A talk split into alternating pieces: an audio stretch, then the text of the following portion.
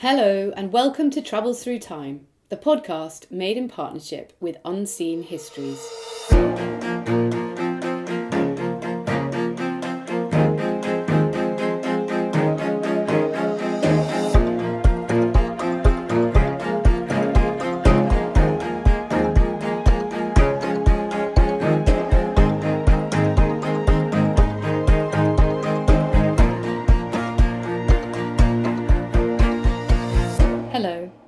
Violet Moller. This week we are travelling to Tudor England to witness the death of a thousand years of monastic culture. Between 1536 and 1540, over 850 monastic institutions were shut down by the Tudor regime, forcing thousands of monks, nuns, and friars to find new ways of life and ending a tradition that had flourished for over a millennium. The dissolution of the monasteries was the most dramatic and widespread change to society since the arrival of William the Conqueror. And yet, our view of the Tudor period today is overshadowed by Henry VIII's lurid personal life.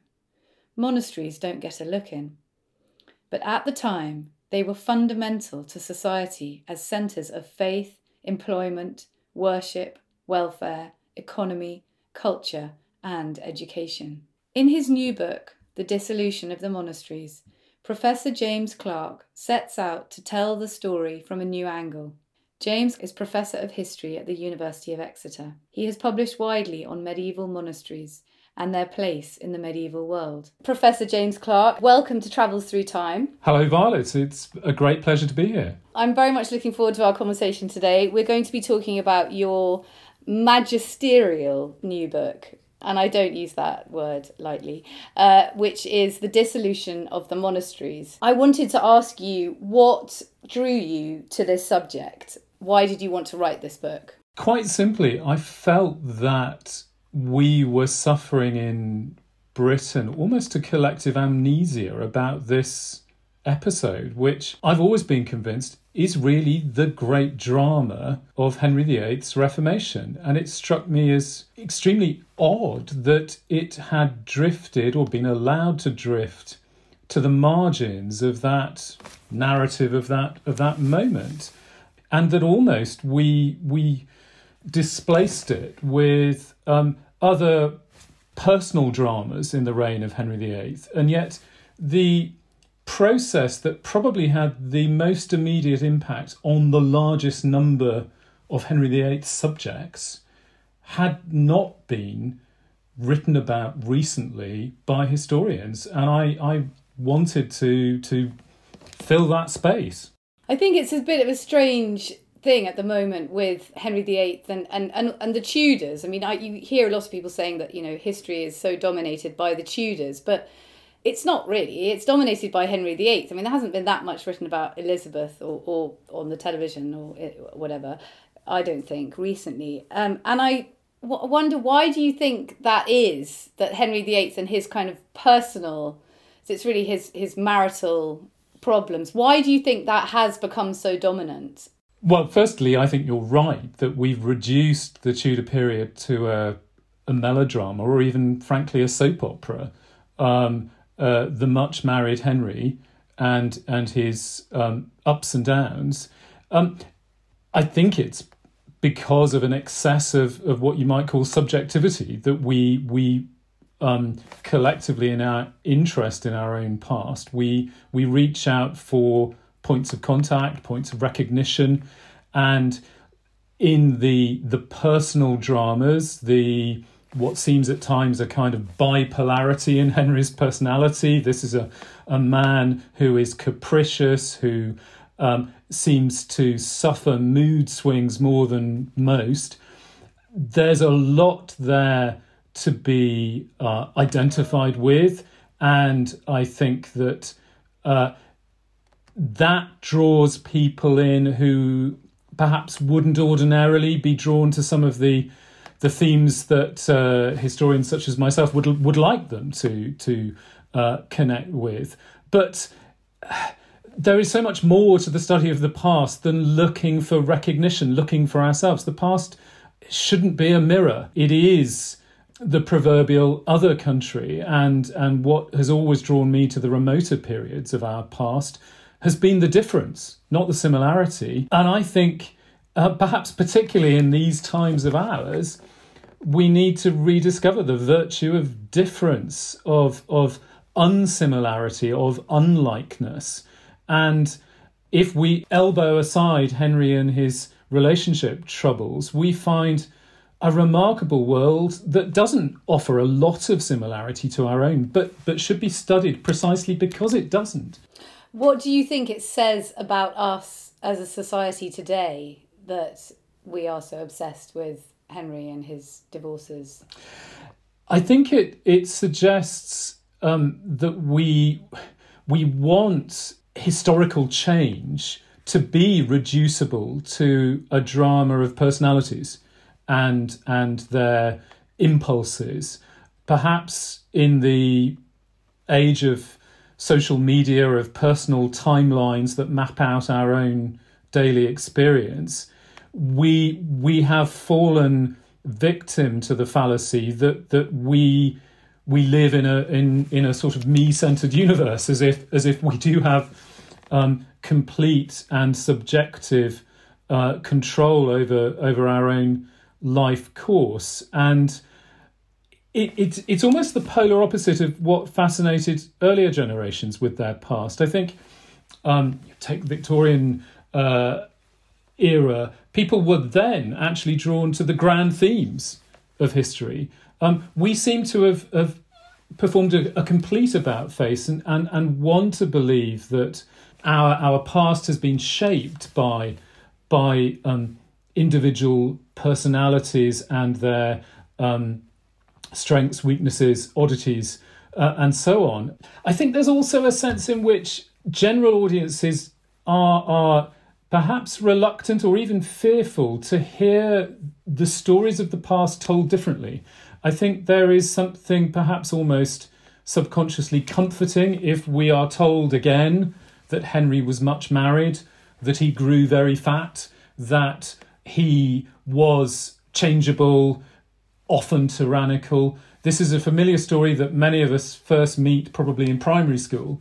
And as we go on through life and we have less time for discovering history and for, for reading for pleasure and, uh, and so on, um, perhaps what we want most of all is, is the comfort of, of the familiar. Um, the, the huge number of, of versions of the story of this king and his marriages bears witness to the fact that that people's taste for for what they've already heard is is is more more or less insatiable.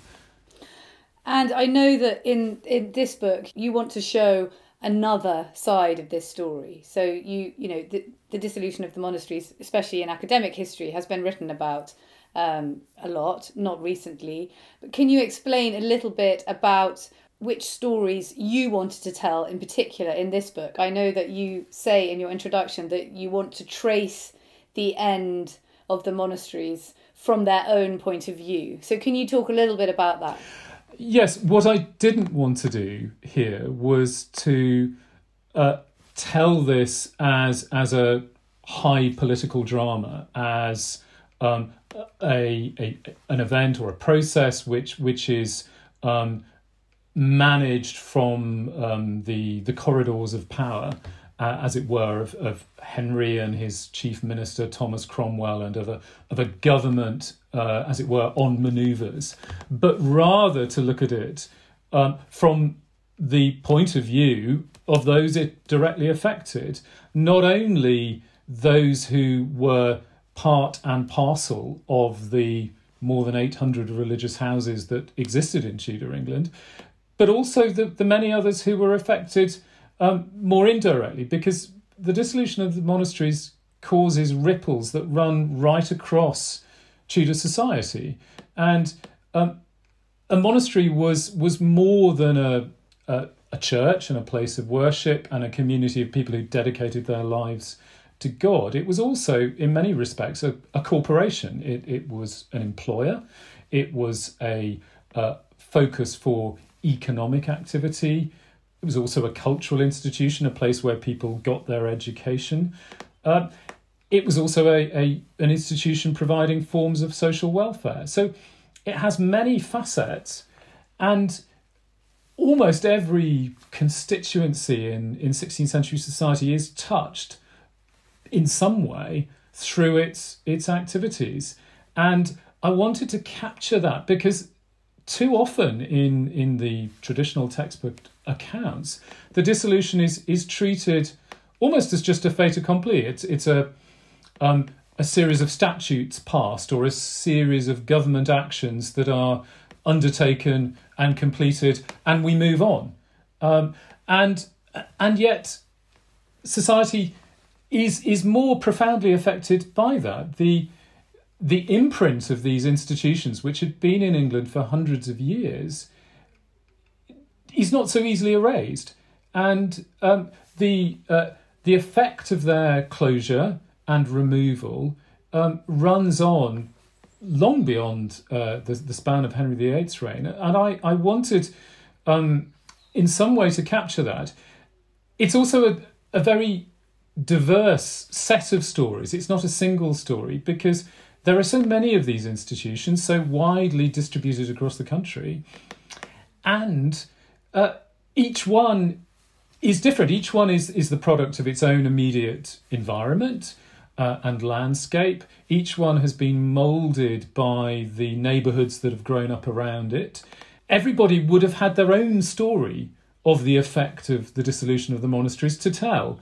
We only have to, to walk through any provincial town in England and Wales today, and you, if you know what you're looking for, you will see a, rather different, distinct, local set of uh, stories that emerge from the removal of, of the medieval religious houses that were there. And I wanted to, in as best I could, to try and evoke some of that that that variety. And again, to to just pull against a little bit this this rather uniform and, and I suppose kind of homogenized notion of the the march of Tudor progress through the 16th century, but rather to say this is this is a profound moment and and it's um, unfolding in in many, many different ways across many different regions of, of England and Wales.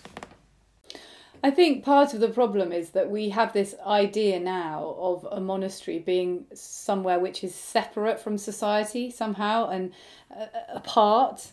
And as you've just explained, that was just absolutely not the case in um, early 16th century England, or indeed, I think, anywhere um, on the continent either. They were such an integral part of the culture, uh, the culture and fabric of life. I think that's something that you know, for whatever reason, has really been lost in the passage of time since. Yes, absolutely. Um, medieval monasteries are a pure and perfect paradox in that their members decide to withdraw from the world, but they join an institution which is absolutely embedded in the world from which they have just decided to withdraw. And in many ways, they withdraw themselves as individuals from a worldly life, but in doing so, they commit themselves to a life which, in so many different ways, serves uh, the world and and is in constant interaction with it. I think that's why, for me and for many other historians, they're such fascinating institutions because they are a point of contact between the two, I suppose, defining characteristics of medieval society. On the one hand, this this age of, of faith, and on the other, this age of a of a burgeoning society, a society in its its early stages of formation, where uh, it's taking shape in its urban setting, in uh, in the forms of, of economy uh, and and production that that will later uh, shape the the early modern world, and we can see this as a kind of frontier. If we look at a monastery, it, it really is extraordinary to see the the juxtaposition between those who are at the centre of these communities who have um, committed themselves to leading a, a, a, religious life, but who are almost, um, I think, for us historians, they're almost guides to that that very worldly life that surrounds them. Well, and also there were so many of them, weren't there? I think Diarmuid MacCulloch said that you couldn't be anywhere in England in this period without being about half an hour walk. From No, indeed. I mean, med- medieval monasteries are, are like a Tesco Metro. They are. Um, yeah, yeah. you you can be fairly confident um, that you can get to one on on two feet. I think in 16th century England, uh, there are concentrations of them, of course, in places where there are the largest populations.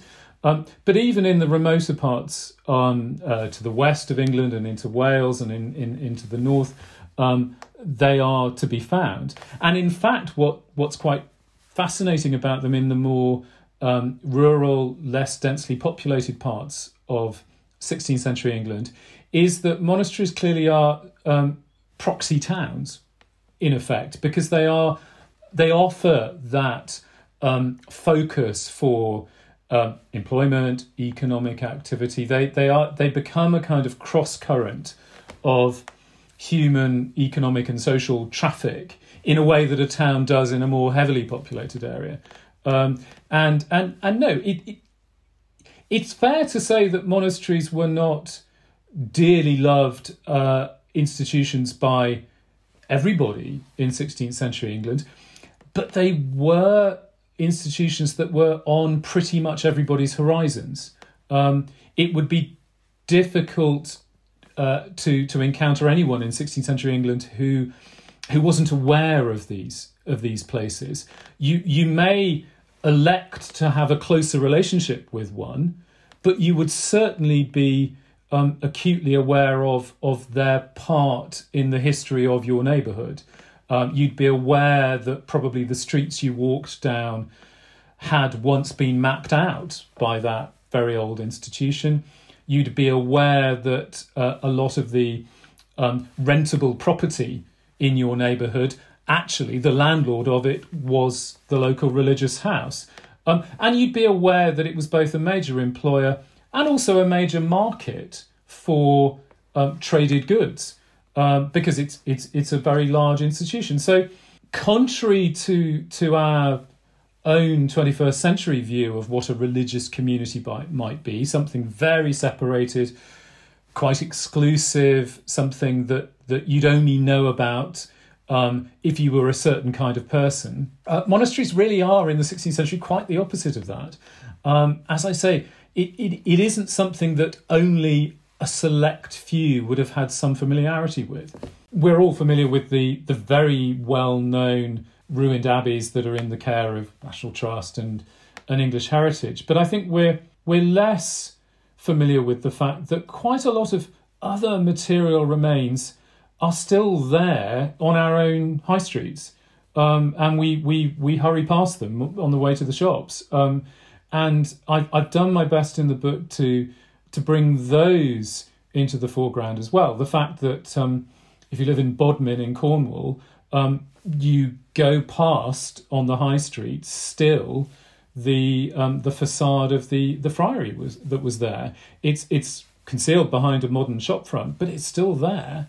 And the the preaching cross of the Dominican friars in, in Hereford, which is still there to be seen. Um, and that comes back to this this um, uh, problem, perhaps, of, of amnesia that we've um, we've re-assimilated uh, monastic England into our uh, our own townscape, um, and and as a result, these edifices, these remains, have become a little bit um, anonymous, and, and and yet they are still there to be interpreted and and and, and understood. Um, I've been fortunate that the um, the great collection of of um, archaeological records and records of standing buildings called the Historic Environment Record is now largely um, digitized and online and is searchable. Uh, and you, you can go to any locality in the country and uh, pretty much and and discover what what has been recently found and what still remains and is still standing in some form um, in in the neighbourhoods that you know best and and and that really does allow us to understand how these places used to be at the heart of their communities and to some extent are still there just standing rather anom- anonymously at the heart of their communities Haven't they just found some enormous tannery? Uh, is it Uh, yes, it is at, at Fountains. I think yes, um, that that's right. People often say to me, as, as a medieval historian, surely there there can't be much for you to do because we already know everything. The truth about medieval history research is that we're still making discoveries. Um, uh, that's what, for me, makes it such an exciting field. Um, that there is Mm, so much more to uh, to learn to uncover in the, in um, the city of Gloucester over the last few months. They've been uncovering um, the um, Carmelite Friary, which is on the edge of the town, as a new uh, shopping centre is being uh, being laid out, and and there are many city centres where where that's true. Um, I like to annoy um, people who who are um, fans of Richard III to say that for, Well, I was going to say Richard III. yeah, but for me, for me, Richard III is only the the second most important discovery in that car park, because the first discovery in that car park of of greatest importance, surely, is the remains of the friary there where he was buried. That for me is is the most exciting um, uh, uh, insight um, into in, into Leicester. Uh, at the end of the Middle Ages, um, and and again, it's a reminder that right in the heart of our cities up and down the country are these monastic remains. A reminder that urban life, city centre life, was defined by monasteries right down into the reign of Henry VIII. Yeah, it's a lovely and very exciting thought, isn't it? That there's all this undiscovered history just underneath our feet, at our feet. Yes, literally. yes, absolutely. I think the the other point to to make is that it's also true, surprisingly true, of the written sources. Um, while I was working on the book, um, an account, uh, an inventory made at um, the Abbey of Evesham in in Worcester actually came up for sale uh, at an auction house, um, and there are so many medieval and 16th century records still in private hands, still to be, be found. I spend um, uh, time, particularly when I'm in a dull meeting, um, looking at um, uh, auction sites, um, including eBay, where you will find 14th, 15th, 16th century manuscripts popping up, um, which have never been studied. Uh, And and did you buy it? This, I, this... I didn't know. Unfortunately, the the um, the means of a of, of a humble historian don't extend that far. But I'm So- glad so, to was say it very was expensive? it was bought by a museum, um, which Right. which is, is very good news. But um, what's exciting is when you see them on on on a auction site is that these days, of course, they are um, available as a digital photograph, so you can snatch uh, a, a, a shot of them um, and then work from them. And uh, again, it's a reminder that the the evidence base is expanding constantly. Yeah, there's a lot more there to be discovered. Um, the amount of research you must have done is is is just mind blowing. So impressive. So I think now we, we should get to your chosen year. So can you please tell us, James, if you could travel back in time to a specific calendar year, which one would it be? I think it has to be 1540. Right. And can you give us a brief outline of the situation in 1540? I know we're at the end of the period of dissolution. I think that's the year that the very last monasteries were closed down. Um, so can you just give us a, a set the scene for us briefly so we know um, what's going on? Yes, of course. So in 1540, uh, we are really reaching the um, climax, perhaps, of Henry VIII's Reformation. Um, he'd made himself head of the church six years before. Uh, so England is now uh, moving into uh, almost a, um, a decade from, from breaking with uh, the Roman Church and the papacy. Uh, and this far into Henry's Reformation, Henry's own attitude is shifting.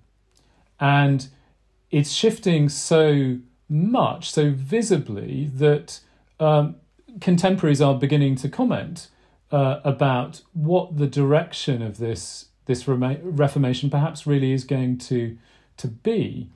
Uh, 1540 is a momentous year, an extraordinary year for Henry himself. It's the year of two marriages for Henry. Henry marries Anne of Cleves at the beginning of the year in January, um, but then that marriage is annulled by July, and at the end of that month, Henry marries Catherine Howard. Uh, no other year in his life, in his reign, is is therefore quite like it. It's a momentous year because the uh, chief minister, councillor, the vicegerent, that is, in effect, deputy monarch, uh, Thomas Cromwell, uh, finally falls. Um, what to many of those around Henry must have imagined or begun to imagine was impossible did happen, and Cromwell was toppled, um, and he is executed on the same day that Henry marries Catherine Howard. Uh, more is shifting on a wider scale in 1540. The opportunity that Henry has been looking for for much of the past decade to make his presence felt on the European scene um, and to prosecute war seems to be opening up in the second half of the year. Uh, the um, alliance between the Empire and the Kingdom of France seems to be uh, breaking, and Henry sees an opportunity to align himself with the Emperor and to um, uh, make war with France, which he, he does eventually, not in 1540, but he's clearly beginning to prepare. His subjects in 1540 would have seen visible signs of that because there's a lot of work going on up and down the coast of England as new fortifications are being completed. And the. And, uh, oh, sorry, are they being paid for by money from the dissolution of the monasteries? They are, and, and perhaps more visibly than how the labourers are being paid, is that they are being built out of the dressed stone of hmm. the monasteries themselves. So, stone from the uh, the monastery uh, on the Isle of Wight at at Quarr is going to uh, build these fortifications. So from really the um, Essex coast all the way round and down the south coast, you've got blocks of stone being shipped out to these uh, fortifications from monasteries. And actually, the the first calculation of Henry's um, court of augmentations is not about actually how much cash can be uh, raised from the monasteries, but actually how much building material can be recycled. And much of this recycling is uh, being channeled into what we would, I suppose, today call a kind of rearmament program. This is this is um, preparation for war uh, on a large scale. That's so symbolic that literally the the, the stone is taken from the monasteries and amazing. Um, and we should just quickly say that, of course, the Court of Augmentations was the court that was set up by Richard Rich in order to deal with the the funds and the materials from the dissolution of the monasteries. Is that right? Yes, that's right. So the, the court is set up um, at the time of the first statute to uh, close smaller monasteries. Um, in order to administer the process. Wonderful. Well, I think we should um, we should move to your first scene now, please. Um, so, can you tell us where we're going? I, I believe it's a few days before Easter in March of 1540. Yes. So, in 1540, as we open the year, only a handful of monasteries remain open. Those monasteries are largely expecting at the beginning of the year to be able to continue because the policy of the Crown throughout these uh, past months has not been precisely clear. It has encouraged the view that a number of the most prestigious, wealthiest, and, and perhaps best run monasteries might survive in Henry's England. And Henry's own attitude had been, at at best unclear, at times really quite contradictory. Um, and I think for much of the previous years, much of the 1530s, Henry's uh, view is that if if certain monasteries can be integrated into his his new English church, into his uh, new idea of a Tudor state, then he's prepared to accommodate them. And so that's the outlook of the, the handful of monasteries that um, remain the beginning of 1540. Um, and at the heart, if you like, of the of the traditional English church at Canterbury, this seems to be the attitude of the monks there. And my first scene uh, would take us to Canterbury just before Easter. Over those first three months of the year at Canterbury, the prior of the monastery, and this is the monastery that services Canterbury Cathedral. So Canterbury Cathedral uh, at this stage is is a cathedral church, but staffed by a community of monks, headed by a prior. And they begin the year clearly expecting that they will be one of these monasteries that is absorbed into the new English church of, of, of Henry VIII, um, but not closed down.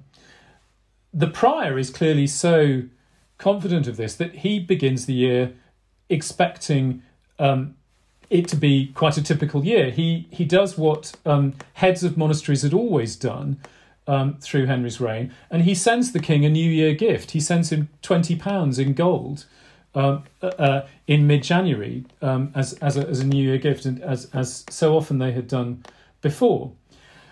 It's clear that he has some inkling in late February that there is now a discussion as to whether or not this cathedral monastery is going to be turned into a cathedral chapter.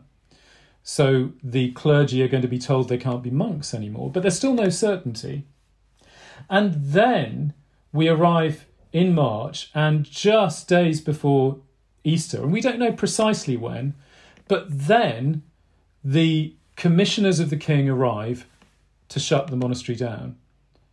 This is a monastery in the premier church uh, within the English kingdom at Canterbury, and um, now they are shut down. We know that the prior, who is a man who would have been thought of as pretty elderly, he's over 60 at this point, he and 55 monks uh, hand over their monastery at the heart of the English church at Canterbury to uh, to the crown. We know a little bit about the men um, who were monks there. They seem to be mostly local men, men of Kent, from the from the names that they have. They are pensioned off. The prior receives a pension of eighty pounds, which is a very very substantial sum. So that would be eighty pounds a year that he's paid uh, as a pension. There were monasteries in Henry's England that were worth less as a whole than so 80 pounds. when you say pensioned off, I mean, did they leave or did they? Because I know that some monks became normal clergy. So who was going to be do, providing the services to this enormous cathedral if they weren't there? This is why this is such an interesting scene because this group of 55 men, including the prior, somebody called Thomas Goldwell, they're left in a curious limbo because, in fact, enacting of the new secular, that is not monastic, Cathedral of Canterbury doesn't happen for another year. Mm-hmm. It's not until April 1541 that uh, Canterbury Cathedral is given a new chapter of canons. And then it's still not uh, for uh, another eight months or so that the new canons of this new newly constituted cathedral at Canterbury are actually installed uh, as canons of the cathedral.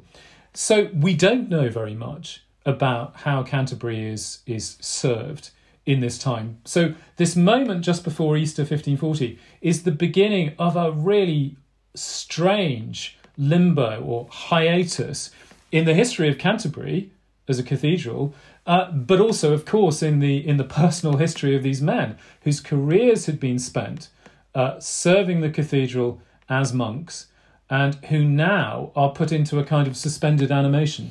And doesn't that show that there was no plan for this happening? I mean, it's it does you do get the impression, don't you, that it, Henry VIII is literally making his making up his mind, changing his mind. They're sort of making it up as they go along. Yes, th- th- absolutely. This this is my my my view that so much of the dissolution process is is a classic case of policy on the hoof, um, and and literally on the hoof as commissioners are sent out with their their writ empowering them to do something, but but so often those commissioners are, are empowered but not fully instructed Yeah. as to exactly how the thing should be played out on the ground. And um, it's clear we, we get a um, there is one surviving letter from from the prior later in the year of 1540. Well, he's still asking for confirmation as to what actually is going to happen. Is he really going to get this pension? Yeah. Um, we have to imagine that probably, given that the Easter festival is bearing down on them in this last week of March, uh, 1540, that even after they've gone through the formalities of dissolving themselves as a corporate body, they probably go back exactly to where they were so that the Easter festivities can take place. It's unthinkable that Canterbury would have not celebrated Easter that No. year. Um, and and so often we find this that that um, up and down the country, monks monks are not literally shown the door on the day of the dissolution. Um, the last of the abbeys to be dissolved uh, was um, Waltham Abbey in Essex, and we know there that after actually signing their surrender to the crown, what the, the, the canons of that abbey did was was simply to go back to their chambers, and and for the time being carry on. There's some suggestion, um, which is a, an interesting um, insight into the way governments work. I think there's some suggestion that maybe back in Westminster there's no great will to do anything until after the Easter holiday. Well, Easter was the most important ceremony, wasn't it? Was most Yes. So um, we we know governments, local authorities, and so on. They sometimes um, you know like to go slow at moments when um, there's going to be a lot of leave happening. Um, Yeah, and you get that sense that that these um, these monks at Canterbury, initially at least, are left in limbo simply because everybody knows a big holiday is coming up, and there's no great will to do anything very decisive until that's over. But also this feeling that it had all kind of snowballed out of control. No one was really, you know, driving the carriage, as it were. It was, um, No, no, I think I think that's quite right. Um, just as Thomas Cromwell must have begun the year assuming that he would see it out um, in his position, and just as um, Anne of Cleves, I think, must have begun uh, her marriage in January to Henry, thinking that she would still be his consort at the end of the year. I think similarly, Prior Thomas of Canterbury and his 54 colleagues um, had every reason to think at the beginning of the year th- that um, although they were aware that there was a great deal of churn in the mind of the king and in his government about what role monasteries should play, that that churn had not yet resulted in a absolutely definitive plan, and that conviction that they must have had at the beginning of the year would not really have shifted very much, even in that last week of March, yeah. Well, they were, 1540. they were planning on ordering a new set of habits, weren't they? I like that They detail. were. They were. They were ready to um, uh, refresh their their habits for the year, and um, uh, the sort of thing that um, is an indication that they're they're not getting ready to shut up shop No, not means. at all. And we, we see that again in many other uh, monasteries up and down the country. We're going to talk about habits a bit later, but I, I think we should um, move on to your second scene now, um, which is a different um, religious institution in London, in Clerkenwell, and it's the 7th of May. So, can you tell us um, what's happening?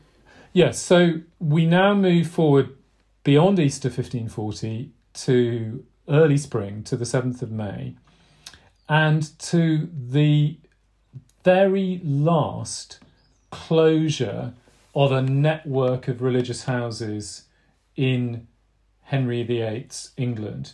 This is the last moment, really, of uh, the dissolution in mainland England. The network of houses of the Knights Hospitaller, which were a religious order like Benedictines and Franciscans and Cistercians, uh, but a military order. They were an order committed to the defence of Christendom and they had houses across the country and they held much property, much like any other monastery uh, or religious order. They are finally suppressed in May 1540. And they have the distinction of being the only part of all of the different orders and congregations of monastic England and Wales that are actually entirely shut down by Act of Parliament. So, in fact, most of the other monasteries are shut down as a result of a, in effect, a voluntary decision on the part of those who are um, members of the monastery um, under immense pressure from the crown.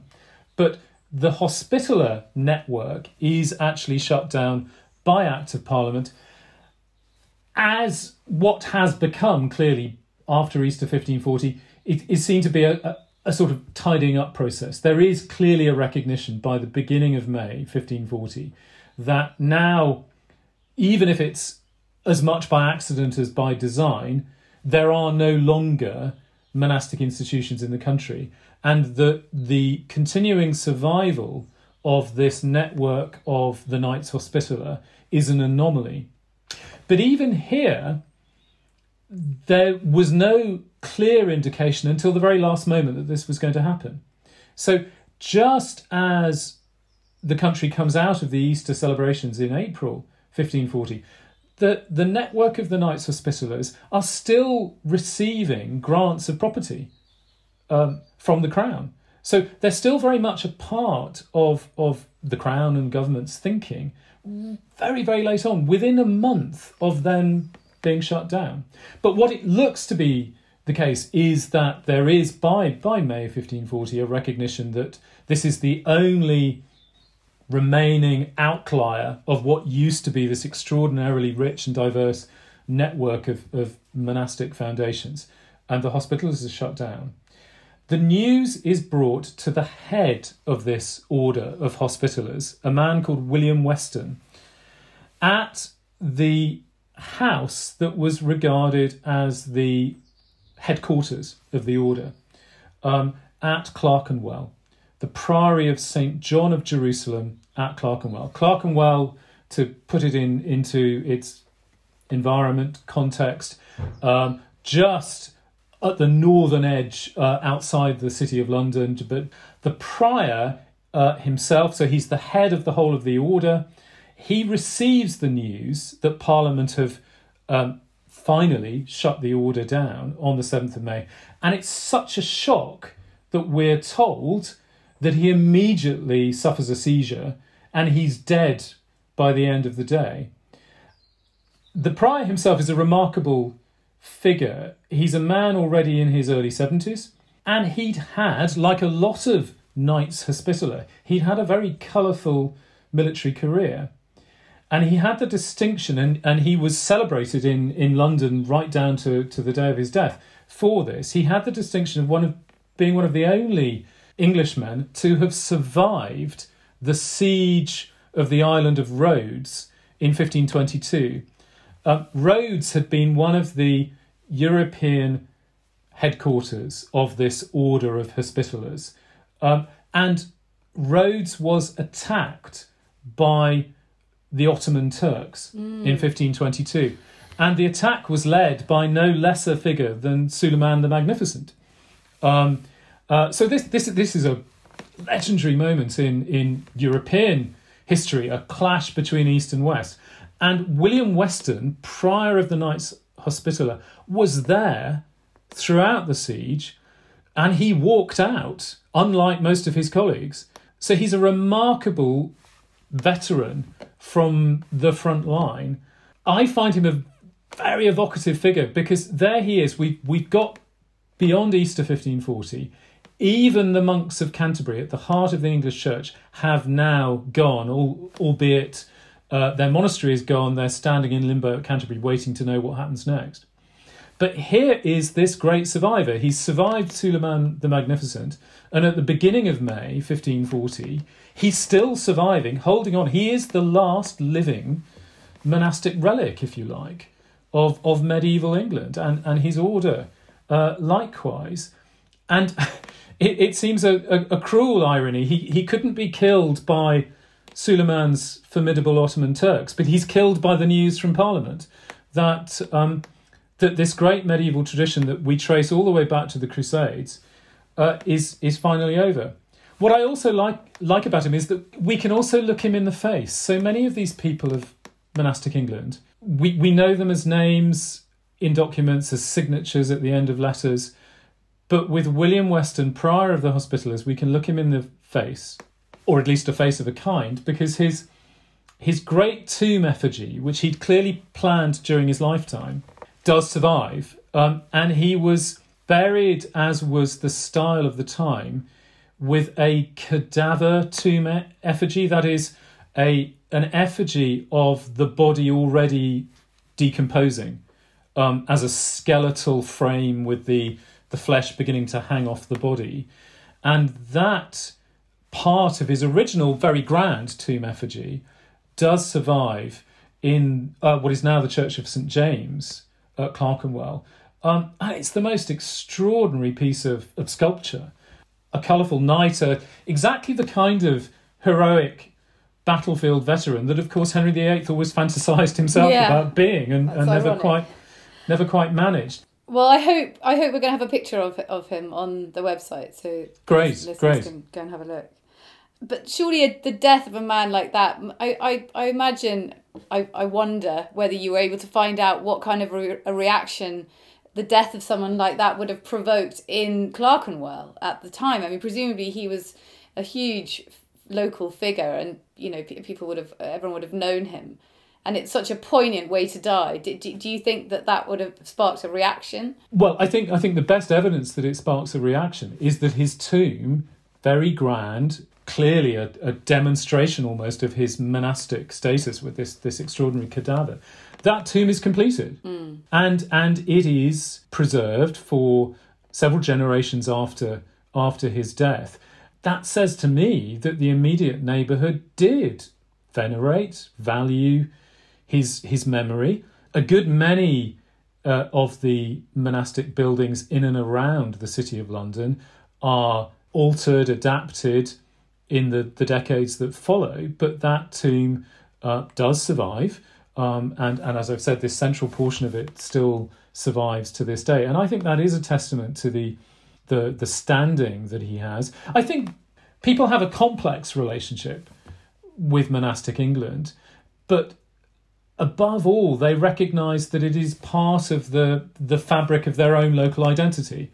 Um, and, well, and there and, must have been so many different points of view. I mean, I wonder sometimes, you know, what it would have been like living in a rural village during the 16th century and you know you would have had neighbors who were convinced by the reformation and were devout protestants but equally you would have known people who were had remained true to the um, catholic church and I, I think that's one of the most compelling things about this whole period is is just trying to imagine what that would have been like this enormous unthinkable change. And i don't just mean the dissolution of the monasteries but you know the entire reformation must have been so seismic. The the irony is that perhaps the great the great enemy that a lot of people actually come together over i think is is this central government this this royal government. Cromwell. Um, um, yes cromwell personally but also a sense that they recognize that generation after generation has invested in these buildings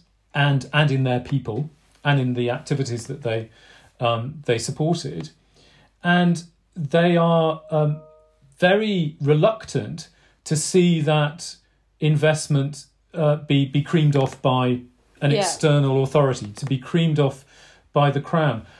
It, it's that other fault line that we see in in recent British politics, which is more about the the the, the them and us.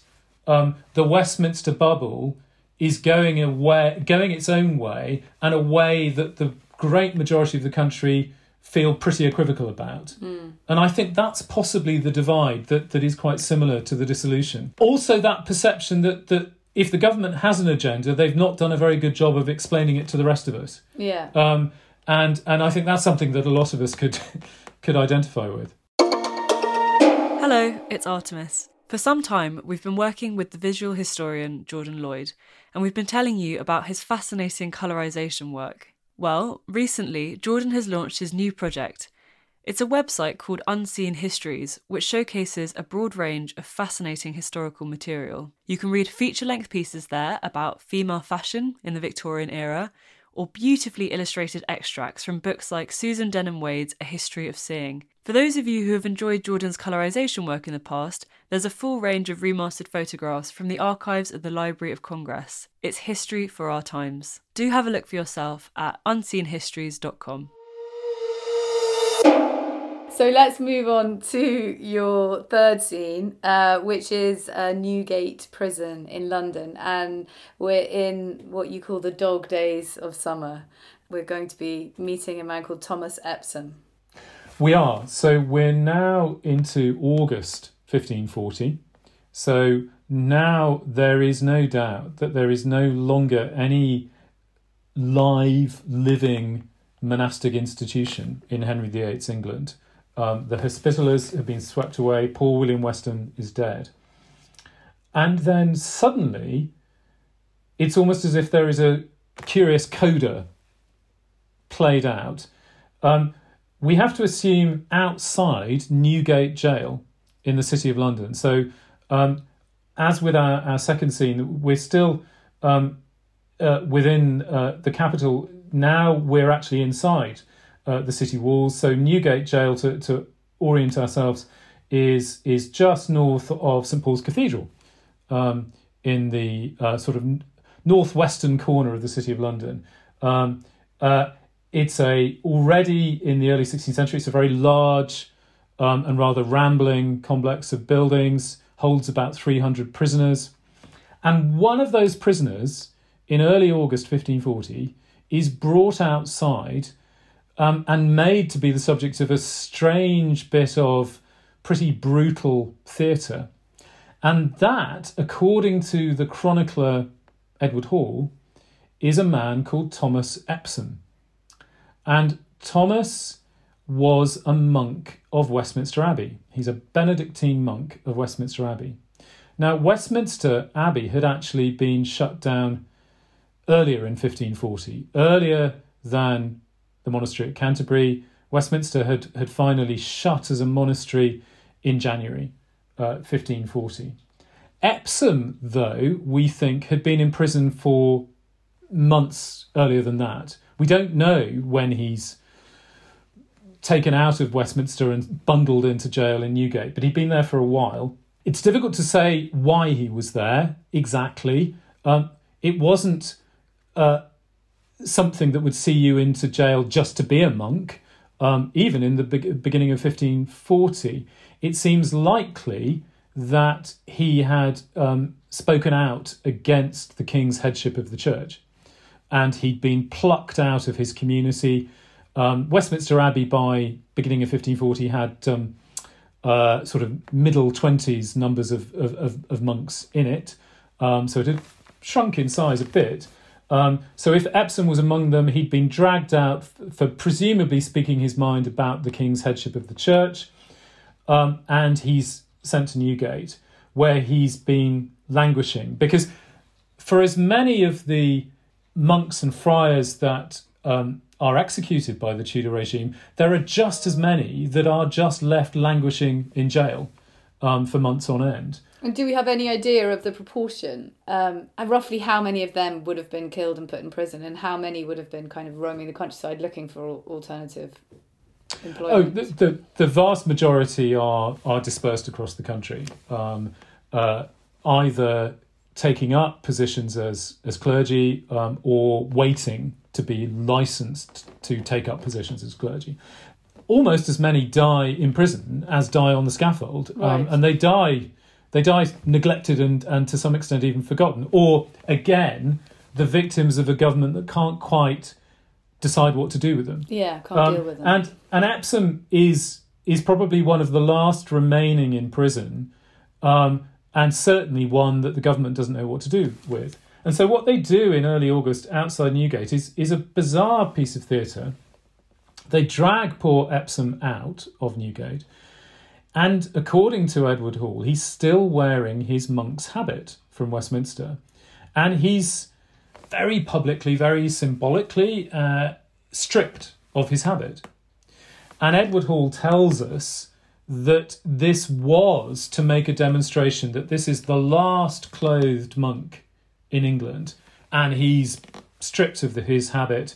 And in effect, of course, the habit becomes the whole fabric of mm. the medieval tradition of monasteries in England, and that fabric is torn and muddied and trampled, and it's gone.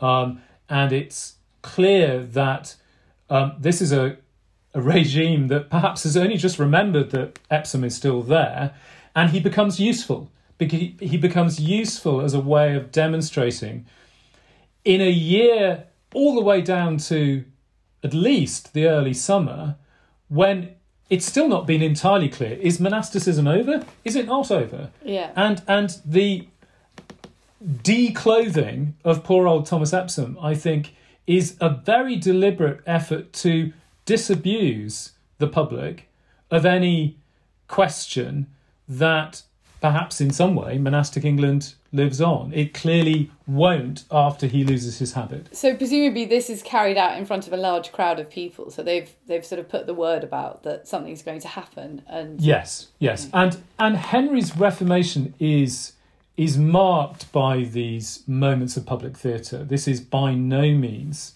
the first. Um, the Abbot of Glastonbury is executed again for appearing to challenge the king's headship of the church and perhaps to um, withhold uh, both cash and other treasures when the king's commissioners come to Glastonbury.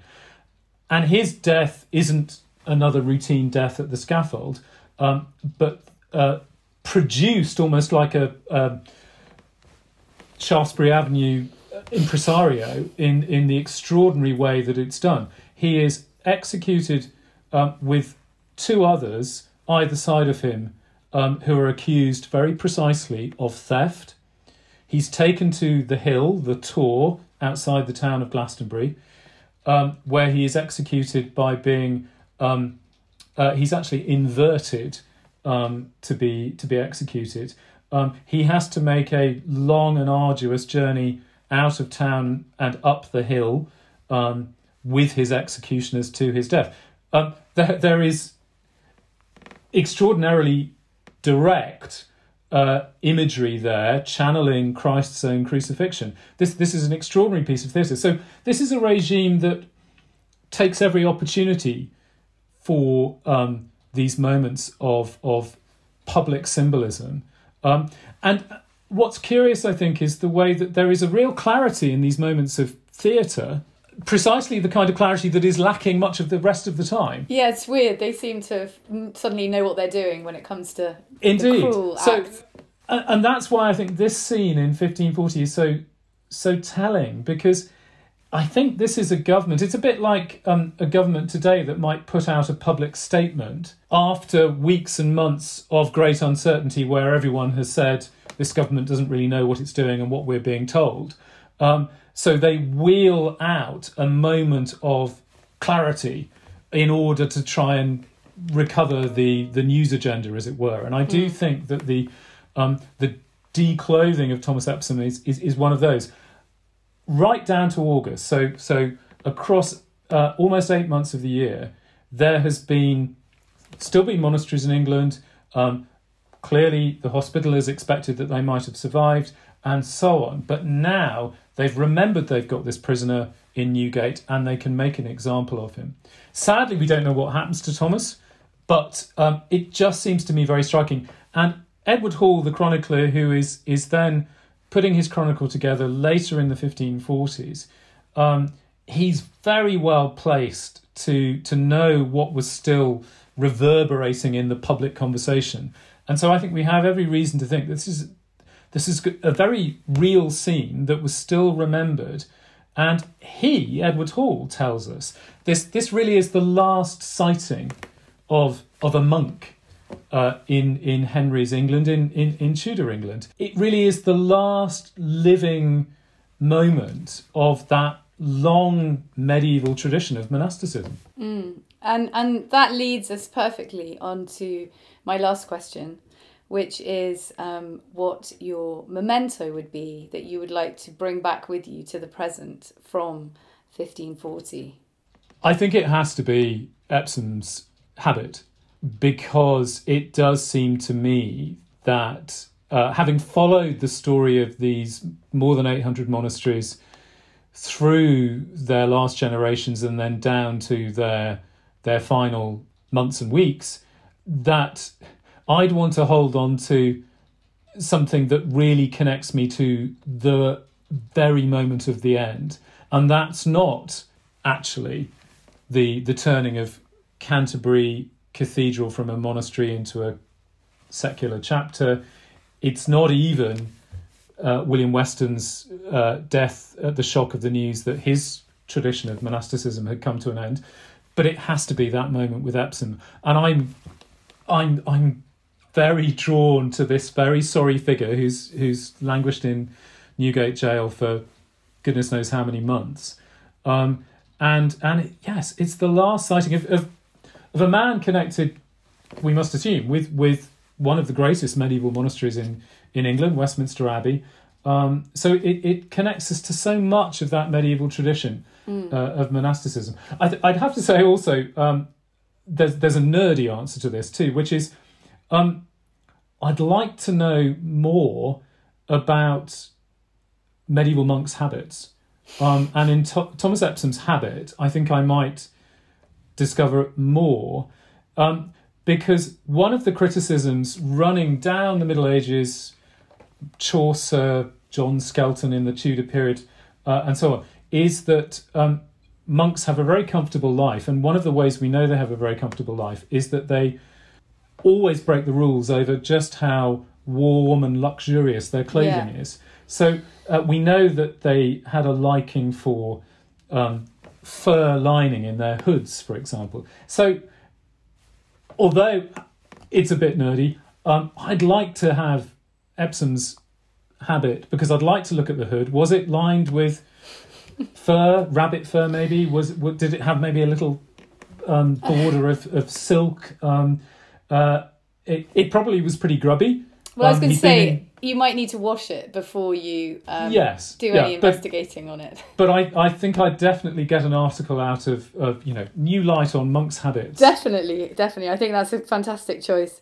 Um, thank you so much uh, for coming on today. I've really enjoyed our conversation, James. Thank you. No problem at all. I've really enjoyed it too. That was me, Violet Moller, talking to Professor James Clark the other day. His new book, The Dissolution of the Monasteries is available now in all good bookshops, published by Yale University Press. Please have a look at his episode page on tttpodcast.com. You can find some great images there, including one of the cadaver effigy of William Weston, which is truly spooky. You'll also find our full archive of episodes, including the one I did with Richard Ovenden about the dissolution of Glastonbury Abbey earlier on this summer.